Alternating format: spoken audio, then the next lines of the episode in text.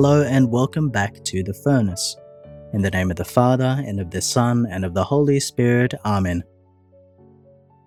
When the first Jerusalem temple was destroyed in the 6th century BC by the Babylonians, the Jewish people were thrown in exile and sent to Babylon.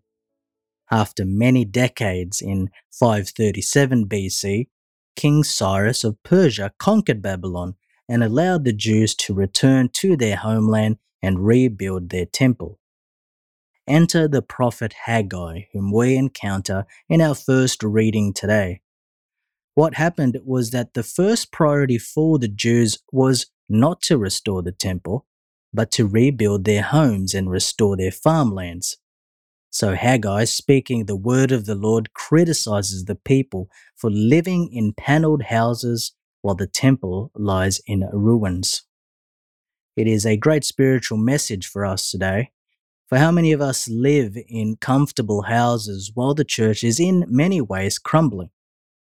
But then Haggai encourages them, saying that although their efforts to build the temple were nothing like Solomon's temple of old, Haggai gives us a powerful prophecy, saying that in a little while, the Lord will shake the heavens and the earth, and that the Lord will fill his temple.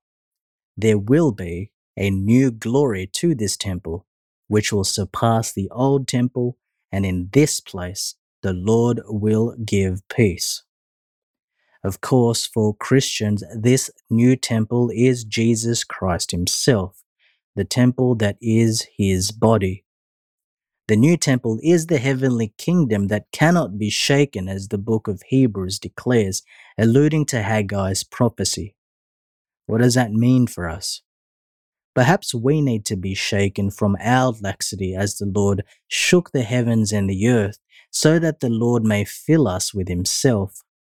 As the book of Hebrews says, let us be grateful for receiving a kingdom that cannot be shaken and thus let us offer to God acceptable worship with reverence and awe, for our God is a consuming fire. Let us pray.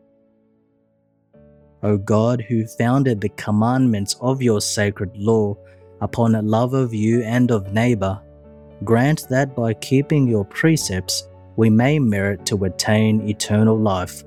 Through our Lord Jesus Christ, your Son, who lives and reigns with you in the unity of the Holy Spirit, God forever and ever. Amen. In the name of the Father, and of the Son, and of the Holy Spirit. Amen.